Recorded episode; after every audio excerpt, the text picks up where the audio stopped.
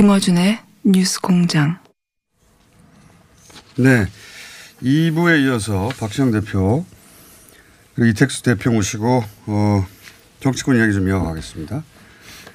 어, 2부 못 들으신 분들을 잠깐 정리하자면 미래통합당의 위성정당 미래한국당 리스크에 대해서 저희가 얘기를 나눴습니다. 원래는 미래통합당에서 영입한 인재들을 공천하는 플랫폼 정도 역할을 했었어야 하는 건데 어, 실제 벌어진 일은 독자적인 예, 공천권을 행사하고 있고 그리고 과연 총선위에 합당할까? 네. 예, 합당하지 않고 독자 노선을 가지 않을까 하는 이런 우려가 지금 있는 상황인데 그러면 이제 민주당 연합 비례 그 우려는 통합당에서 우려죠. 그렇죠. 네. 이 우려는 통합당에서의 우려고 보수 진영 에서의 우려인 거죠. 네. 어, 저 당이 둘로 나눠지는 거 아닌가? 왜냐하면 둘로 나눠지다가 소위 그 일당이 안 되면 어떡하냐. 그렇죠. 예. 2당, 3당이 되면 어쨌든 근데 원내 전략상으로는 또 유리할 수도 있습니다. 그렇죠. 독자적인 원내 교섭단체를 네. 하나 더 가지고 있기 때문에. 둘이 합쳐서 일당이 안 된다면 나눌 수도 있는 거죠. 그렇습니다. 20석짜리를 하나 나눌 수도 그래서 교섭단체 두 개를 만들 수도 있는 건데 네. 그건 이제 총선 끝나 봐야 알겠습니다. 이제 어쨌든 당장 미래통합당이 공두로 영입했던 인사들이 한 명도 당선, 어, 당선권 안에 예, 없다. 비례 20번 안에 네. 0명. 그러니까 영입 인재들이 다 날라간 거죠. 네. 굉장히 큰 일이니까 발칵 뒤집혔다. 자, 그 민주당 연합 비례에 이제 곧 뭐 오늘 내일 출범할 그렇지 않으면 스케줄이 안 돼서 아마 오늘 내일 중으로 어떤 결정이든 내리지 않으면 나머지 스케줄을 진행할 수 없으니까. 네, 윤호중 사무총장이 내일까지 결정해달라 이렇게 네. 이야기를 했고요. 오늘 이제 민생당이 네. 오늘 의원총회를 통해서 비례연합정당 참여 여부를 결정하겠다 이렇게 이제 나왔습니다. 그 손학규계 쪽에서 절대 반대해가지고. 그러나 이제 대한신당하고 민주평화당은 찬성 쪽이라서 뚜껑을 열어봐야 할 것 같습니다. 네. 근데 그 과연 수요일까지 참여할 수 있겠는가. 왜냐하면 여기는 여기 프로세스로 이미 가고 네, 있거든요. 그렇습니다. 너무 늦, 늦었다 싶어요, 거기도. 어쨌든 민주당 연합비례도 당연히 여러 정치 세력의 연대를 꿈꾸고 있으니까 크든 네. 작든 이게 복잡할 수밖에 없지 않습니까? 시간은 없고 그러니까요. 이해관계 조정하기가 만만치 않습니다. 그 소수 정당이라고 해서 이해관계가 없는 게 아니기 때문에. 네, 그리고 또 이런 뭐 순번이라든가 비례, 지분 노선, 정체성 이런 네. 문제도 있고요. 그다음에 이게 이제 일회용 정당이냐, 향후에 또 아까 미래 저기 한국당처럼 예. 독자적으로 의원 만약 20석을 차지한다면 독자적으로 계속 아. 어, 교섭단체로 유지할 거냐. 예를 이- 들어서 이 시민을 위하여 같은 경우에 정치개혁연합은 모르겠습니다만 시민을 위하여 같은 경우에는 어 원 정당으로 다 돌려보내는 걸 예. 애초부터 어 예정하고 만든 것이라 그렇습니다. 그 갈등은 좀 적을 것 같긴 합니다. 예, 그렇습니다. 그리고 지금 주체가 두, 두 개가 있잖아요. 시민을 위하여고 정치개혁연합이 있는데 이제 그 부분이 민주당 입장에서는 하나로 좀 통합을 해서 어, 이걸 추진해라 이런 입장인데 어, 둘 간에도 좀 미묘한 차이가 있기 때문에 이게 이제 하루 이틀 사이에 얼마나 조정이 될지도 지켜봐야 할것그 같습니다. 소수정당이 요구하는 정책 노선들이 있고 그 정책 노선들 중에는 민주당이 어, 수용하기 어려운 정책 노선 같은 것도 있을 것이고 그런 그렇습니다. 조정도 있고 예, 급진적인 정책을 표명하는 소수 정당들도 꽤 있기 때문에 민주당 입장에서는 어, 이 부분까지를 받아들일 수 있을지 혹시 어, 이런 분들이 앞순서로 비례대표가 배치됐을 경우 혹시 역풍은 없을지 이런 우려 또한 있는 게 사실입니다. 미래한국당과는 아무튼 좀 다른 그 조건인 게 이건 연합 정당이기 때문에 예, 각 당이 이 지금 이제 공천 후보로 어, 미는 후보들을 모아서 어, 의원이 나중에 되면 또 나중에 어, 빈 플랫폼으로 남고 그 의원들이 예, 원래 정당으로 합류하는 그러니까 예전에 DJP 연합 때 에, 그 송석찬 전 의원이 이제 연어라는 표현을 썼습니다. 이 어, 여당으로 한 마리 연어가 되어 돌아오겠다. 이 연어의 성격의 플랫폼이 되어야 하는데 만약에 그렇지 않으면 어, 유권자들의 또 판단이 있을 수 있기 때문에 그런 어, 플랫폼의 원래 성격을 잘 지키는 음, 그렇죠. 정당이 되어야 하지 이 싶습니다. 연합비례정당은 플랫폼으로 그걸 약속하고 시작해서 네. 각 정당으로 돌아가는 것이 분명한데 네. 이제 미래통합당 그 문제가 생긴 것이고 이제 또 정의당이 들어오지 않음으로 해서 네. 생긴 문제도 있죠 지금. 그렇습니다. 네. 왜냐하면 지지율이 어쨌든 범진보 진영의 지지율이 이제 분산될 테니까. 네, 그렇습니다. 예. 지금 뭐 나오는 추세로 보면 어 연합 비례정당이 15석, 16석, 많아야 17석 이 정도 선에서 그칠 가능성이 있습니다. 16석, 17석을 하려면 35% 정도는 득표를 얻어야 하는데 최근 조사에는 그렇게 안 나오는 경우도 있거든요. 또 열린민주당이 독자적으로 나갈 가능성이 크기 때문에 어 그렇다면 만약에 30% 초반대까지 밀린다면 그러면 15석, 14석 이렇게 어 적을 수도 있습니다. 그러면 이제 원래 이제 10번이나 11번부터 7명의 후순위로 민주당 비례를 놓, 놓겠다고 이야기를 했는데 6명, 7명이 다 못 될 수도 있는 상황입니다. 그렇죠. 다른 비례정당의 활약 여부에 따라서 후순위로 놓기로 했기 때문에 네. 민주당 어, 비례의원이 한 명도 당선이 안될 수도 있죠. 예. 그렇죠. 이제 소수 정당의 이제 이해관계 때문에 네. 결국 민주당이 어떤 음, 주도권을 갖고 어, 교섭력을 갖기 위해서는 하나로 뭉치는 게 중요하죠. 지금 뭐 이렇게 분산이 된 상황에서는 워낙 어, 지금 다자간의 협상을 해야 되기 때문에 에, 만약에 에, 선거가 지난 다음에 뭐 통합의 가능성이 적다거나 또 의원들이 아무튼 아까 제가 연어 말씀드렸지만 이 오가는 문제가 자유롭지 못하거나 이해관계가 복잡하게 되면은 표가 분산이 되고 나중에 원 구성 단계에서 네. 또 어, 민주당 입장에서는 어려운 음, 지난한 길이 이, 나타날 수 있죠. 이건 이제 정당법도 이해해야 되고 선거 규칙도 이해해야 되고 그다음에 네. 비례정당에 있는 정치인들의 욕망도 잘 가늠해야 되고 굉장히 어려운 이야기를 복합해서 하고 있는데 네. 간단하게 얘기하면 민주당 연합 비례 이 연합 비례 정당은 어 다른 비례 정당이 존재하면 존재할수록 음. 민주당이 후순위이기 때문에 네. 민주당 의원들이 추가되지 않죠. 그러니까 민주당 의석에는 도움이 안 되고 네. 그러면은 그 다른 연합 비례정당이 총선 직후에 원 구성을 총선 직후에 원 구성을 하기 때문에 바로 통합할 것이냐 이 문제가 반드시 거론되겠죠. 통합하지 않으면 일당이 안 될 테니까. 그렇습니다. 이게 선거라는 게 상대가 있기 때문에요. 어, 보수 쪽에서 미래 그 한국당이 차지하는 어떤 득표율이 어느 정도 예상이 되거든요.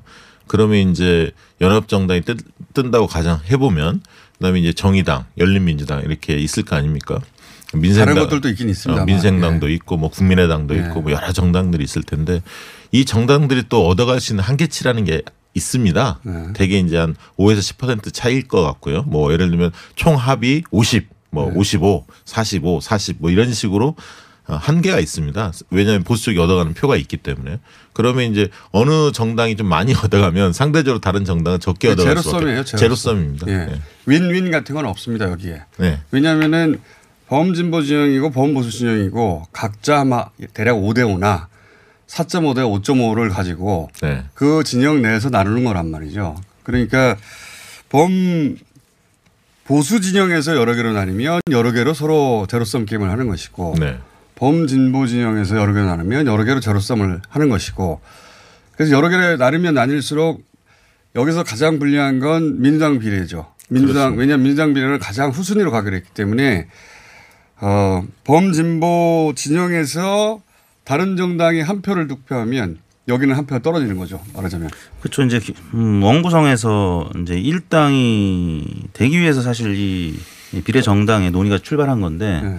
사실 뭐 지역구에서 지금 뭐 많이 앞서고는 있습니다만 어, 제 예상에는 예. 미래통합당도 지금 숨겨진 야권 표심이 많이 있을 거라고 보기 때문에 지역구 일당은 지금 누구도 예측하기 어려운 상황입니다. 그렇기 때문에 결국에는 비례 정당이 어느 정도 갖춰 네. 주느냐에 따라서 어, 원 구성에 있어서 민주당이 우월적 지위. 일당을 하- 가져갈 수 있을 텐데 그 부분이 이제 어느 정도 집중과 선택이 되느냐 이 부분이 중요한 이제 변수가 되겠죠. 그 만약에 일곱 석을 다 가져간다 하더라도 지금은 일곱 석을 다 가져가기 어려운 상황입니다. 그렇죠. 여러 사실은. 비례 정당이 생겼기 때문에 네. 그러면 뭐 많이. 가져가야 제가 볼 땐 대여섯 석일 것 같은데 그렇게 본다면 미래 한국당까지 미래 한국당 미래 통합당이 만약에 통합된다는 전제로 본다면 한 열 서너 석 정도는 여전히 적은 상태에서 출발하거든요. 그럼 네. 지역구에서 열 서너 석 정도의 민주당이 차이를 벌리지 못하면 만약에 미래통합당과 미래한국당이 합당을 했을 때 원내 일당이 굉장히 어려워지죠. 물론 이제 열린민주당이 어떤 태도를 비- 보이느냐, 몇 석을 가져가냐,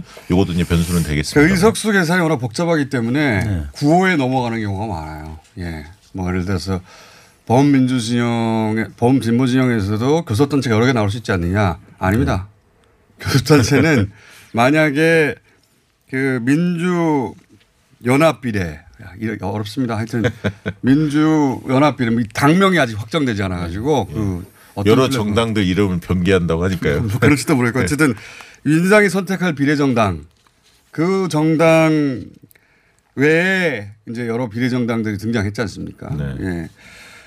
어, 통합되지 않는다면 처음부터 통합하고 한다고 하지 않는다면 어, 일당은 안 되는 것이고 그리고 어, 이쪽도 일곱 석을 얻고 다른 곳도 교섭단체가 되는 건 불가능합니다. 왜냐하면 어, 교섭단체가 되려면 40%가 돼야 되거든요. 그렇습니다. 40%를 한 곳에서 다 가져가면 어, 사실상 이 불가능하죠. 지금 예를 들면 정의당 정의당과 열린민주당이 독자적으로 나갔을 때 예. 비례연합정당 민주당을 중심으로 하는 소수 정당이 참여하는 정당이 40%를 넘기기라는 그 민주당. 그렇죠. 민주당이 참여한 비례도 40%가 넘어가기 어려운데 단독으로 40%를 넘어가야 교섭단체가 되는 것이고 그런 의미 있습니다. 근데 그렇다는 의미는 다른 모든 범진보 진영이 다 죽는다는 얘기죠. 네. 예. 어, 이건 뭐 보수 쪽도 마찬가지입니다. 미래통합당과 자유공화당, 친박신당이 다 뭉쳐야 40%가 그나마 가능한 것이고요. 어, 각자 도생할 경우에는 30% 득표도 사실 쉽지 않거든요. 예. 그래서 미, 어, 연합 그 민주 계열의 연합 비례정당이 출범만 한다라고 하면은 대략 30에서 뭐 많게는 35%까지 가능할 텐데 일단 그 말씀하셨던 그 구호 그러니까 정통성 면에서 위성 정당으로서의 정통성 면에서 어느 정당이 민주당이 지원하는 정당이 될 것이냐 두 번째는 당명도 굉장히 중요합니다. 예, 새로 출범하는 정당의 당명이 어떻게 될 것인지 세 번째는 어제 이해찬 대표가 이제 의원들 만났지만 어, 어느 정도의 의원들이 합류해서 투표 용지에서 상위권에 올라갈 수 있을 그렇죠. 것이냐 그런 이분이 굉장히 있습니다. 중요하죠. 예. 왜냐하면은 젊고 SNS에 밝고 어, 온라인 여론에 익숙한 사람만 투표하는 건 아니거든요. 그렇죠. 예. 예. 전혀 어, 생소하고 처음 듣는 이름일 수도 있거든요. 새로 세- 생긴 정당들에 대해서. 예.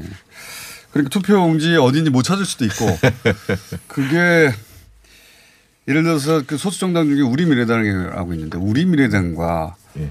예, 미래 한국당 헷갈릴 수도 있는 거예요. 그렇죠. 시간이 너무 없습니다. 3월 26일, 27일이 바로 다음 주고요. 이때 후보가 이제 등록 마감이기 때문에 다음 주 25일까지는 이 논의가 어, 마무리가 돼야 되고요. 만약에 투표용지에 인쇄가 되는 순간 그때부터는 끝이죠. 어, 사표를 이제 예, 막을 수가 없습니다. 지난번 2010년도 지방선거 경기도 어, 지사 선거에서 심상정 후보가 유시민 후보한테 야- 양보를 했습니다만 투표용지. 인쇄가 됐기 때문에 네. 뭐 15만 표가 그 투표가 됐거든요. 네. 그런 것들을 막으려면 바로 다음 주 어, 중반까지 결정해야 후보가 됩니다. 사퇴했는데 거기다 찍었죠. 네, 네. 그렇습니다. 네. 그게 이제 그 뭐랄까 진성 정의당 지지자들이 그 과정에서 상처를 입고 유시민 네. 후보를 지지하지 않았던 것이고 반대의 경우도 사- 발생할 수 있는 거죠. 네. 예. 그리고 잘 몰라서 찍은 분들도 분명히 그래서- 계시거든요. 맞습니다. 예. 뉴스가 늦은 분들도 언제든지 있거든요. 네. 예. 또 네. 코로나 전국입니다. 선거에 조금 더 관심이 없죠. 과거에 비하면.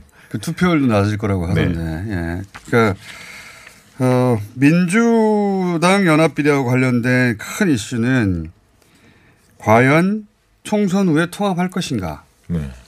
그 대전제가 없으면 어, 민주당을 일당을 만든다 어쩌다 하는 얘기는 다 성립이 안 되는 것이고 민주당 일당에는 도움이 안 되는 거죠. 예. 그리고 어, 40%를 넘겨야 단독 어, 교섭단체가 된다. 40%를 넘긴다는 얘기는 다른 모든 민주당 뭐 정의당 다 합쳐서 다 거의 0이라는 얘기니까요.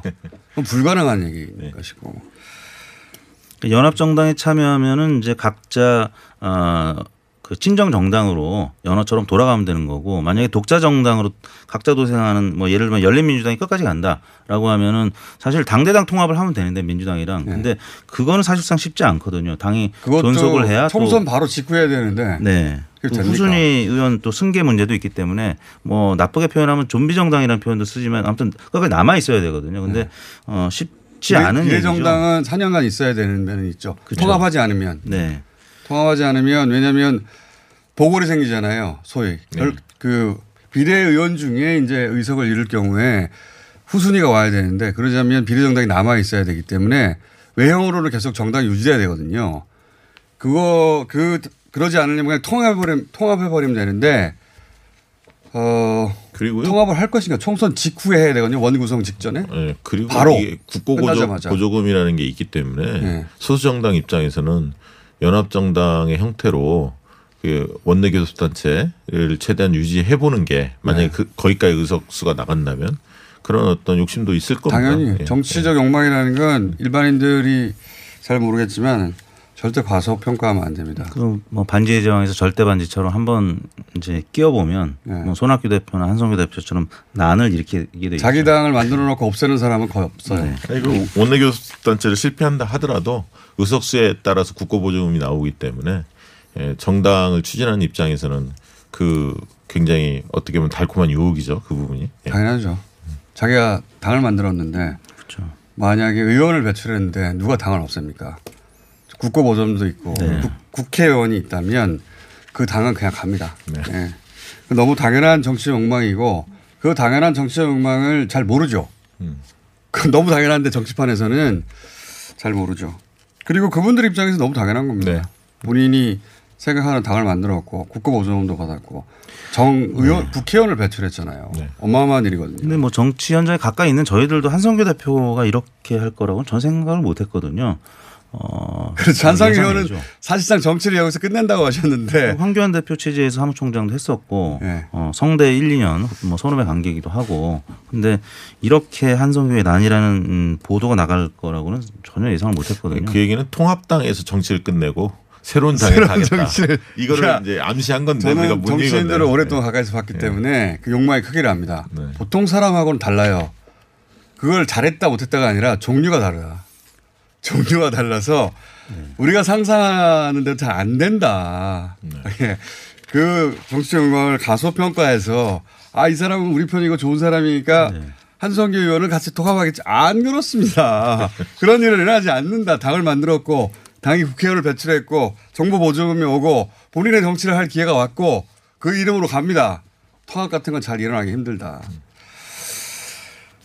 자 여기까지만 하죠. 이제 앞으로 이런 얘기를 하게 될 시간이 점- 점점 많아지겠죠. 예. 네. 근데 이제 이게 너무 복잡한 일이라 좀 설명이 길었습니다. 점점 설명이 단순해져 가겠죠. 이제 네. 이름도 정해지고 뭐 정당의 모양이 다 정해지고 후보 등록이 완료되면 기본 설명을 여기까지만 하기로 하겠습니다. 자 박시영 이택스 대표였습니다. 감사합니다. 네, 감사합니다. 감사합니다.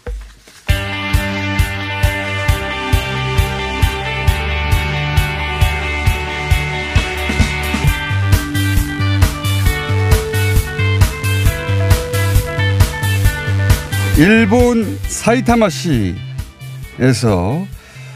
어, 유치원을 대상으로 해서 마스크를 배포했는데 그때 조선학교만 제외했다 뉴스 전해드렸습니다. 구체적으로 좀 짚어보겠습니다. 일본 조선 초중급 학교 유치부 박양자 원장님 전화 연결됐습니다. 안녕하세요 원장님. 안녕하세요. 네. 어, 이 뉴스는 이미 보도는 됐습니다만, 어, 제가 궁금한 건 먼저 여쭤볼게요. 그, 마스크를 주지 않았던 이유가, 네네. 네. 조선학교 측에서 마스크를, 어, 가- 마스크를 파는 장사를 할 수 있기 때문에, 라는 식으로 그쪽에서 말을 한 게 사실입니까? 일본, 네, 지자체에서? 네.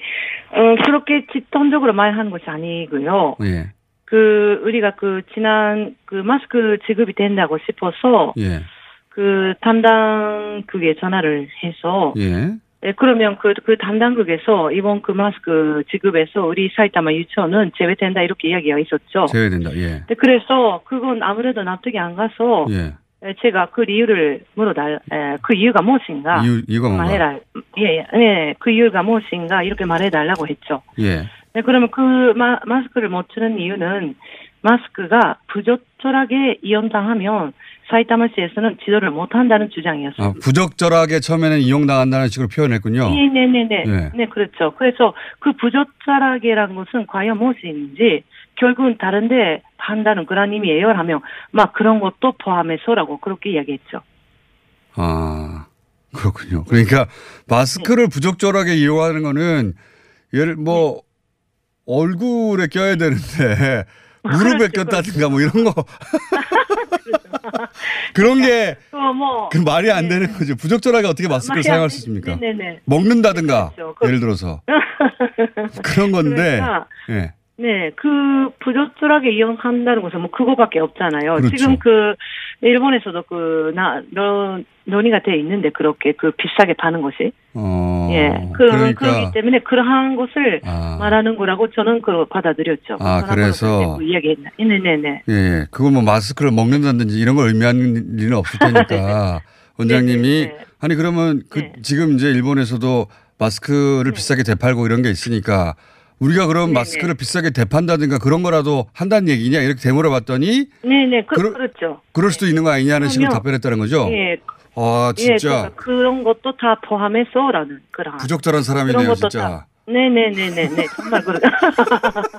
예, 바로 그렇죠. 예, 말도 안 되는 소리를 했군요 진짜. 네네네 예, 그 말도 안 되죠. 그러니까 유치원한테 보내줬는데 조선학교 유치원은 그거 가지고 장사하면 어떻게 한마디로 말하면 이런 거 아닙니까? 아, 그렇죠. 그러니까, 음, 결국은, 예, 다른 그 유치원은 다 보내는데, 예. 사이타마스의 조선 유치원 하나만 보, 보내지 않다는 참네. 거죠. 그 외에는 다 보내는데. 이제 이 네. 사실이 워낙 황당하니까 더군다나 유치원생들인데 황당하니까 문제 네, 제기를 네. 강하게 하셨고 이게 언론이 보도됐고 그래서 네. 많은 사람들이 알게 됐습니다. 그 이후 네. 그쪽으로 항의 전화 같은 것도 많이 갔을 것 같은데요. 네네, 마, 음, 항의 전화도 항의 메일도 많이 갔고요. 예. 네, 그래서 그 3일간 우리가 항의시에 갔죠. 시 담당국에 항의하러 갔거든요. 3일간. 네. 네, 그 3일간 시의 당국에 항의를 갔더니 그 3일째가 마침 13일인데 그 13일 저녁에 자, 갑자기 그때까지는 한 사건 내지 않다 이렇게 말했는데 네. 사이타마 시장이 마스크의 수량이 확보됐기 때문에 확보됐기 이제는 때문에. 지급한다는. 네네네. 네.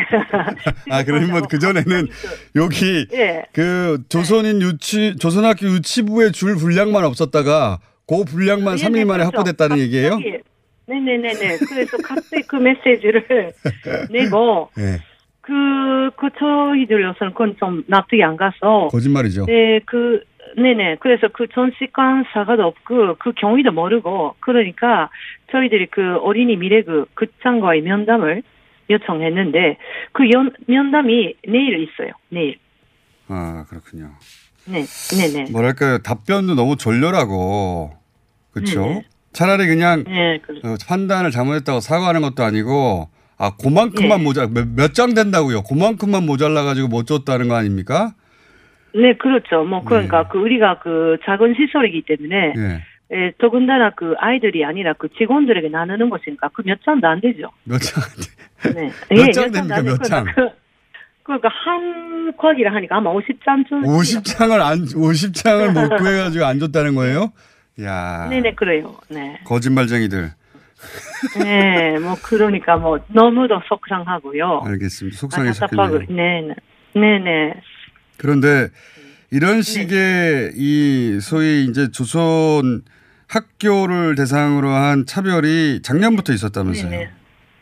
예, 예, 그, 맞습니다. 그, 우리가 그, 민족교육 유차별 정책의 그 연장선으로서, 그, 일본에서 작년 10월 말부터, 예, 유아들의 그, 예, 시설에 대해서 무상화가 적용되었거든요. 그, 나라에서. 그, 그 제도가 적용했는데, 아, 그, 실시했는데, 네, 그곳에서 우리 다시 각종학교라는, 우리 학교가 각종학교라는 그 이유 하나 때문에, 예, 결국 제외되었죠, 거기서도. 음, 그렇군요. 음, 그래서, 네, 더군다나 그 무상화의 그 재원이 그 일본에서 내고 있는 그 소비세를 그 재원으로 하고 있는 것이죠. 그 근데 그 똑같이 내고 있지 소비세하고도- 않습니까? 네네네, 그 똑같이 내고 있죠. 그 위문은 다 하고 있죠. 근데 결국 위문은 다 하는데 그 권리는 주지 않다는 거죠. 그러니까 소비세 네, 뭐. 세금 똑같이 내는데 그런데 네, 그 그렇죠. 세금으로 주는 정책들에서 제외된다는 거 아닙니까? 그렇죠. 그럼 그 세금도 소비세 면제시켜 그- 주던가. 네. 네, 그러죠. 그러니까 세금 내지 말라고 한다면 아직, 아직도 아는데, 세금은 다 징수해놓고요. 그러니까요. 네, 그런데, 음, 그렇죠. 그런데 그 제도는 다 쓰지 않겠다는. 야, 원장님도 그 갑자기 자꾸 아이디어가 떠오르시는 거 아닙니까? 가짜. 아, 그러면 세금 안 내는 예. 소송을 해야 되겠다고. 네네, 뭐 정말 그, 정말 말도 안 되죠, 이거. 말도 안 됩니다. 근데 예. 그것이, 네네, 그러니까 그것이 그 우리 그 역사적 경위를 모르는 그런 그 보통 일본 사람들이, 일본 시민들이 말했다면 아는데, 예, 예, 가장 그 공평성이 요구되는 것이 예, 시 행정이잖아요. 그렇죠. 예, 그런데, 예, 그런데 그 공평성을 잃어서 우리 제, 제도적 차별을 하는 바람에 음. 결국 일본 사람들도 우리를 그, 그, 안, 그, 우리의 그 안타깝게 여기고 그 도와주는 그러한 선한 사람들도 있거니와 반대로 아, 조선학교는 차별을 당해도 하- 당연하지라는 음. 그러한 사람들 그 여론이 이분하게 되었죠. 그 아베 정권이 들어서고 나서 점점 이제 네. 작년부터 예. 특히나 혐한 정책을 강화하고 있고 네네. 제가 이제 마지막 질문인데 걱정되는 것은. 이 코로나도 혐 중국, 혐 한국으로 극복하려고 하는 듯이 보이거든요. 네네네네. 그런 게 일본인들한테는 뭐 안 느껴질지 모르지만 저희한테는 바로 느껴지거든요. 아, 또다시 한국을 네네. 때려서 돌파하려고 하는가? 그러면 네네. 한국에 있는 저 저희들은 한국 정부가 맞서 싸워서 하면 네네. 되는데 네. 거기 일본에 계신 그 교민들이나 교포들은 네네. 이 혐한 정책 때문에 그 피해를 입을 수도 있겠다 생각이 드는데 어떻게 보세요? 네. 네, 그렇죠. 그러니까, 뭐, 이건, 그, 예, 만일 그 지진이랑 아니면 그 재난이 닥쳐올 수 있잖아요. 이런 비루스 문제만 아니라. 예, 예. 네, 그러한 그 재난이 닥쳐올 경우 다시 똑같은 다- 판침을 되풀이해서 예. 우리 귀중한 어린 아이들을 우리가 더 보호할 수 있을지 어떠, 어떨지 아. 또 차별을 받는지 어떤지 정말 궁금하고 답답하고요. 예. 네, 그래서 그 일단 내일 그 시 담당 그 구청하고 만나니까 그걸 또 따져 물어서 이거 절대 이런 이런 반쯤을 되풀이 해서는 안 되겠다는 것 예. 그걸 또꼭 약속을 받자고 그렇게 생각하고 또 절대 차별하지 않다 않도록 그렇게 또 요청도 하고요. 알겠습니다. 네 그렇게 생각하죠. 네네. 일본 우리나라에서도 널리 알려야 될 이야기이기도 하지만 일본 사회에서 열심히 알려서 이렇게 네. 일본 사회가 부당함이 혐한을 이용한 부당함이 작동하고 있다는 걸그 평균적이고 상식적인 일본 사람들한테 널리 알려야 되겠네요. 네네. 그 이건 정말 그 널리 알려야 알아야 그 그 무엇입니까? 이 목소리도 높아가는데 근데 정확하게 이해하는 사람들이 그렇게 많지 못하죠. 많지 않겠죠. 네, 그렇기 때문에 네네 그러니까 이렇게 그 한국에서도 그렇고 그 세계 여러 나라에서도 네 그런 것을 잘 알아서 그 본질을 알아서 일본 마- 그 정부가 하는 그 정말 혐오한 정책의 그 본질을 알아서 더 많이 발신해주면 좋겠고요. 예. 네, 저는 네, 또 하나 내서 이 기회 이번 문제가 이번 사건이 결코 그 마스크 몇 장을 얻고 싶어서 한 항의가 아니거든요. 예. 네네. 그러니까 이것을 정확히 알아달라는 거 하고 예. 우리 학교에 우리 학교가 어떤 학교인가라는 것도 이것도 더 알고 그 알아주면 좋겠다고 하는 어. 생각해요. 네네. 선생님? 우리 애들이 그 네네. 예. 학교 광고는 네. 다음 시간에 듣겠습니다. 네. 예. 훌륭한 학교일 것을 의심하지 않습니다. 네. 네네네. 그렇죠. 저 예. 오늘은 이그 음. 어, 사이타마 시에서 졸렬하게도 마스크 50장을 유치원이 그걸로 장사할까봐 안 준다고 했다가 예 그게 네, 들켜가지고 지금 수량 확보했다고 주는 거짓말 확인했고요. 그리고 이게 혐한으로 이어지지 않도록 저희도 계속 지켜보고 네. 문제가 생기면 네. 저희한테 연락 주십시오 바로 또 보도할 테니까. 정말 네네 그렇게 해도 돼요. 예 물론입니다 원장님 다른 데랑 인터뷰 해봐야 저희랑 인터뷰하는 것만큼 재밌지가 않아요. 그래. 예, 지금 인터뷰 받으면서 그렇게 느꼈어요. 그렇게 느꼈어요. 원장님 사담은 다른 전화로 하기로 하고요. 오늘 여기까지 하겠습니다. 감사합니다. 네, 네, 알겠습니다. 감사합니다. 예. 어, 일본의 초, 조선 초중급 학교 유치부의 박양자 원장이었습니다. 후보자님 잘 들으세요. 선거는 뿌리오와 함께. 선거 문자 1위는 뿌리오. 선거는 뿌리오와 함께. 선거 당선 1위는 뿌리오. 12년 연속 1위 노하우로 개인정보 보안은 물론 번거로운 행정처리도 한 번에. 당선자가 추천하는 1위 문자 뿌리오. 1위 당선 1위 문자 뿌리오 시더 시더. 아빠 발톱 너무 두껍고 색깔도 이상해. 이 녀석. 그럴까봐 내가 캐라셀 네일 준비했지. 갈라지고 두꺼워진 발톱 무좀이 싹 사라진다고. 미국 판매량 1위 600명 임상 실험을 거친 전 세계 48개국 손발톱 케어 압도적 지배자 캐라셀 네일. 2주 후 달라진 손발톱을 경험할 수 있습니다. 네이버에서 캐라셀 네일을 검색하세요 안녕하세요. 치과의사 구지은입니다. 태아가 자랄 때 가장 먼저 생기는 기관이 어디일까요? 바로 입입니다. 먹는다는 것은 삶의 시작이자 끝인 것이죠. 100세 시대인 요즘은 치아를 100년 가까이 사용합니다. 그럼 어떻게 해야 치아를 100년 동안 건강하게 관리할 수 있을까요? 바로 올바른 칫솔질과 정기적인 스케일링입니다. 가까운 치과를 방문하시면 치과의사 선생님께 올바른 칫솔질을 배울 수 있습니다. 그리고 1년마다 건강보험 적용이 되는 스케일링 치료 놓치지 마세요. 이 캠페인은 유디치과협회와 함께합니다.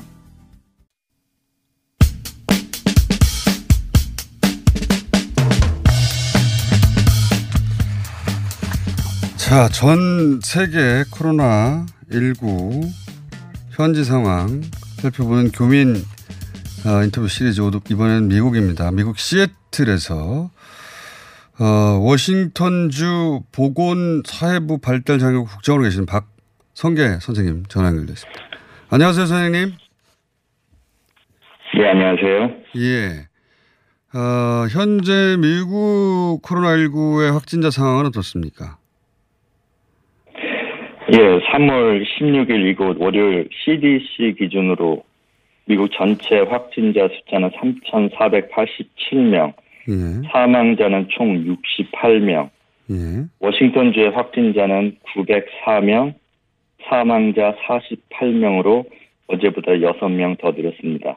그렇군요. 미국 전체 확진자의 절망, 절반 정도가 워싱턴주, 뉴욕주, 그리고 캘리포니아에 집중되어 있습니다. 그렇군요. 어제부로 뉴욕주의 확진자 수가 워싱턴주를 넘어섰습니다. 하루 만에 200여 명 이상이 늘어난 결과입니다. 그렇군요. 총 확진자 중 절대 다수인 3천여 명 환자들이 어떻게 바이러스에 감염됐는지 아직까지는 발표되지 않았습니다. 그렇군요. 근데 요거 한번 여쭤보고 싶었는데 마침 또 보건사회부에 계시니까 아실 것 같아서 그 미국 통계가 보니까 CDC 의료치료 질병본부죠. 질병예방센터 통계가 있고 방송국 CNN이 내는 통계가 있고 그리고 존스 홉킨스의 통계가 있고 또 어 그 각 나라의 통계를 합쳐서 내는 통계 사이트의 통계 숫자들이 다 다른데 그 숫자를 한두 명 차이가 나는 게 아니라 뭐 몇백 명 차이가 나더라고. 이건 왜 그렇게 차이가 나는 겁니까? 예, 맞습니다. 기본적으로 어, 아까 말씀드린 CDC에서 발표한 그 통계는 어, 월요일에서 금요일까지만 데이터를 업데이트합니다. 즉 아. 토요일, 일요일 중에는 하질 않고요. 그렇기 때문에 어, 여론조사 기관이라든지 CNN, NBC, 뉴욕타임즈, 존스 홉킨스 같은 곳에서는 매일 어, 종합 발표를 해야 되기 때문에 아. 각 주마다 어, 이걸 책임지고 있는 곳, 곳을 contact해서 그것을 종합 발표하고 있습니다. 어. 어, 그리고 방금 말씀드렸던 CDC 그거는 어제 기준으로 4시까지 자른 어, 숫자고요. 음. 그래서 이것을 종합해 보면 3월 16일 현재 미국 전체 확진자 숫자는 적어도 적어도 4,300명 그 이상일 것으로 보고 있습니다. 어. 아까 말씀드린 CDC의 숫자 3,487과는 큰 차이가 납니다. 그렇죠. 천 명 가까이 어, 그리고 어, CDC의 공식 사이트에 따르면 정확한 숫자 데이터는 주정부 로컬 정부의 것을 참조하라고 직접 조언도 하고 있습니다. 사실 제 이해가 안 가는 것이 뭐 주가 5천 개 있는 게 아니지 않습니까? 그래봐야 50여 개인데 주정부에서 일시에 모아가지고 통계 발표를 하는 연방 정부의 일이 그렇게 어렵나요? 어, 저 역시, 아, 어떻게 말씀을 드려야 될지, 그게 현 상황이라고 저의 답답하고 안타까운 말씀드립니다. 아, 그렇군요. 일단 주정부 통계는 각자 확인해 봐야 되고 연방 정부의 통계를 이렇게 확인하기가 어렵기 때문에 결국은 전국 네트워크를 가진 뭐 존스 홉킨스 대학이나 혹은 방송 네트워크나 이런 데를 참조해서 숫자를 알아봐야 된다. 이렇게 이해하시면 이해하면 됩니다. 예, 맞습니다. 방금 확인해 본 바에 의하면 CNN의 넘버와 또 NBC의 넘버 그리고 존스 홉킨스의 넘버가 조금씩 몇 개 digit가 잠깐씩 다르더라고요. 그래서 어 이제는 그래서 4천 명 넘어갔고요. 확실히. 이걸 총괄할 수- 예 총괄하는 곳이 있으면 좋겠다는 생각됩니다. 그러니까 이게 일단 우리나라 질병본부처럼 한 군데서 통합해서 공식 발표를 하는 기관이 아직 뭐랄까요 제대로 작동을 안 하고 있는 건 중앙정부의 기능이 제대로 작동 안 하는 거네요. 저도 그렇게 생각하고 있습니다. 알겠습니다. 미국의 공무원이신데 제가 자 그러니까 이해가 안 가서 제가 여쭤봤는데 그런가 싶었는데 그거 실제로 그러네요. 이런 거 어떻습니까? 이게, 이제 전세적인 상황이어서 제가 뭐 공통으로 여쭤보긴 하는데 각국마다 조금씩 특성이 있길래 여쭤보지 않을 수 없는 게 어, 사재기들 많이 하지 않습니까? 각국마다 사재기 하는 품목도 조금씩 다르고 상황도 다른데 어, 지금 워싱턴 주에 계시니까 워싱턴 주의 상황은 어떻습니까? 예, 사재기가 큰 문제입니다. 그, 이곳 카스코, 코스트코 본사가 시애틀 북쪽에서 약간 떨어진 어, 커클랜드에 있는데요. 그럼 네. 상식적으로는 이곳 코스트코에서만큼은 물건 사기가 쉬워야 하는데 요즘은 전혀 그렇지 않습니다. 워싱턴주에 있는 코스트코 리누드점의 경우 며칠 전 경찰이 정문을 지키며 들어가는 사람을 통제하기도 했고요. 어, 어 떤 코스코엔 주차하기도 힘들 정도로 갑자기 너무 많은 사람들이 몰렸다는 이야기도 들었습니다. 주로 휴지, 기저귀, 물티슈, 키친타올, 쌀, 가정용 락스, 그리고 물비누, 최근엔 어, 파스타 같은 음식 용도가 음. 식 물건들이 어, 아랍 스탁이라고 어, 들리고 있습니다. 음. 그래서 많은 사람들이 온라인 주문으로 몰려서 어, 우체국 물량이 감당하기 힘들 정도라고 들었습니다. 이 부분은 우체국에서 일하는 아내로부터 직접 들은 이야기입니다. 재고가 없는 물건들이 지금 말씀하신 물건들이고 그러다 보니까 온라인으로 가고 있는데 온라인을 또 감당할 수가 없는 시스템을 감당할 수 없는 정도다 지금. 이런 건 어떻습니까? 그렇습니다. 요즘 우체국 예. 그 이 보건사회부에 계시다고 하니 이런 질문들을 하게 됩니다. 어, 우리나라 같은 경우는 소규모, 그러니까 대규모로는 신천지라는 집단 감염이 있었는데 그 이후로는 이제 병원이나 요양원, 콜센터 이런 소규모 어, 교회, 소규모 집단 감염들이 있거든요. 미국도 이 정도 숫자 되면은 그런 그 집단 감염 같은 데 나올 것 같은데요. 예, 맞습니다. 지금 미국 전체를 통해서 워싱턴주 어, 사망자가 가장 높은데요. 워싱턴주 어, 전체 사망자라고 하더라도 80% 이상의 사망자가 어, 요양원 한 군데에서 나왔거든요. 그래서 어, 그, 예, 그래서 굉장히 슬픈 상황이라고 저는 생각을 합니다. 어, 이곳이 왜 이렇게 됐느냐에 대해서 어, 연방 정부에서 어, CDC에서 나와 어, 역학 조사를 어, 시작을 했다라고 얘기를 들었고요. 그 결과는 아직까지 받아보지 못했습니다. 그러니까 지금 워싱턴주에 있는 한 요양, 우리나라로 치면 요양원 같은 그런 어, 시설에서 사망자가 대량으로 나왔다. 대부분이 그곳에서 한 군데에서 나왔습니다. 아, 우리나라 초기에 청도 병원하고 비슷한 상황이네요.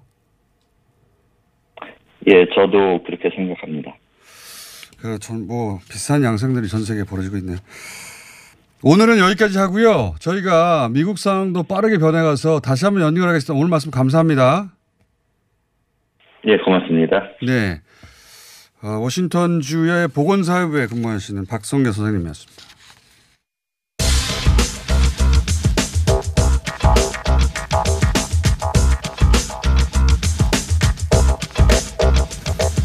제가 이야기 인터뷰에 빠져가지고 시간 가는 줄 몰라서 원종훈 씨가 3분 남았습니다. 오랜만이네요. 초치기 가겠습니다. 자, 오늘 주제 뭡니까? 아, 저 가끔 자율주행 자동차 뉴스가 나오는 거 보면 특히 사고 뉴스. 어, 너무 위험한 거 아니냐? 그렇죠. 뭐, 뭐 네. 뭘 잘못 봐서 기계가 그렇죠. 뭐 어, 사고가 이 사람의. 생명 어떻게 기계에 다 맡기냐? 100%. 그렇죠. 운전자가 뭐 사망했다는 얘기도 나왔고. 나는 이게 정말 보급되어서 안정성이 정말 확인될 때까지 저는 제 손으로 운전할 것 같아요. 네, 오늘은 반대 이야기인데요. 반대 이야기요? 지난 2월 17일 날 영국에서 폭풍이 불어서 큰 나무가 하나 넘어졌는데요. 네. 마침 그 쪽에서 이제 그 저 유명한 그 회사에 자율주행차가 지나가고 있다가 네. 그 유명한 회사요? 예, 네, 유명한- 우주로 많이 보내는 그 아, 예, 그 회사입니다. 네. 로켓 쏘는 그 회사요? 네. 그 회사에 차가 가다가 급제동을 자동으로 걸어서 큰 사고를 막은 겁니다. 아, 예. 그 폭우가 쏟아져서 아- 시야가 확보되지 않는 가운데서도 나무가 무너지는데 예, 예. 차는 그 차는 감지를 자동 감지를 하니까 그렇죠. 그러니까 운전자는 아. 오히려 상황을 제대로 인지를 못했던 좀 거예요. 안 보이겠죠. 폭우가 잘 쏟아지면. 못, 몰랐던 거죠. 어, 어, 보통 수 이런 있겠네. 경우에 정면 충돌해서 큰 사고가 나는데 그렇죠. 그냥 약간 다치는 정도로 끝났는데 흥미로운 상황은 뭐냐면 이 반대편에서도 그 같은 회사에 우연히도 예, 우연히도 그 차 역시 제대로 쓰는 바람에 어. 사람도 되게 많이 탔었어요. 첫 차에는 다섯 명이 탔고 뒤 차에는 세 명이 탔는데 네. 여덟 명이 전부 경상에 그친 이런 상황이 벌어져서 머스크가 그 나무 넘어뜨린 거 아니에요? 그렇게까지 전지전능하지는 않을 겁니다. 아니 비 많이 오는 날 골라가지고 야 어렵잖아요. 나무 거기서 넘어뜨릴 테니까 아니 뭐 우주선 양쪽에서 달려와. 여긴 할 수 있잖아요. 얼마 아닌 것 같고요. 그래서 오히려 어. 이렇게 사람이 인지하는 것보다 물론 뭐 언제나 그런 건 아니겠지만 그렇죠. 특정 상황에서는 비교할 수 없이 안전할 안전하다. 수도 있다라는 그런 아. 신뢰를 보여줘서 그런 면도 있네요. 예 그래서 이게 좀. 생각보다 좀 빨리 발전하고 있다 이런 얘기를 드리고 어. 싶고 근데 이거는 정면에 예기치 못한 방해물이 나타났을 때 제동하는 거고 그렇죠? 그런 거 아닙니까 상황이? 근데 이 자율주행차 물론 상황에 따라 다르긴 합니다만은 이제 옆에서 갑자기 끼어드는 걸 운전자가 몰랐을 때 정지를 하는 경우들이 있다고 해요. 그러면 뒤에 오는 차는 어떡합니까? 뒤에 아, 오는 차가 뒤쪽에서 뒤쪽에 100%니까 뒤쪽 이쪽은 뒤쪽 책임이니까. 그러면 그 나라의 고- 교통 법규도 입력돼야 되겠습니다. 그 아마 예, 앞으로는 그렇게 돼야겠죠. 근데 이게 제가 왜 이런 얘기를 드리냐면 20초 남았어요. 제가 이제 레벨 2 자율주행차를 몰고 다녀요. 아 그러세요? 근데 국내에 요즘 많습니다. 네. 국내 이런 거는 뭐 중형차, 준중형차에도 옵션으로 그러네요. 달려 나오는 상황인데 네, 10초 만에 얘기해 생각보다 굉장히 유용하다. 고속도로 많이 타고 다니시는 분들은 저는 운전을 뭐 10%밖에 안 할 정도로 어. 그러니까 이런 거뭐 어, 안전 이런 것도 있지만은 자율주행차를 좀 많이 타고 다니자. 그러면 이제 음. 자율주행 쪽이 발전을 해서 우리가 좀 편하게 운전을 하지 해야 되지 않겠느냐. 예. 안녕. 안녕.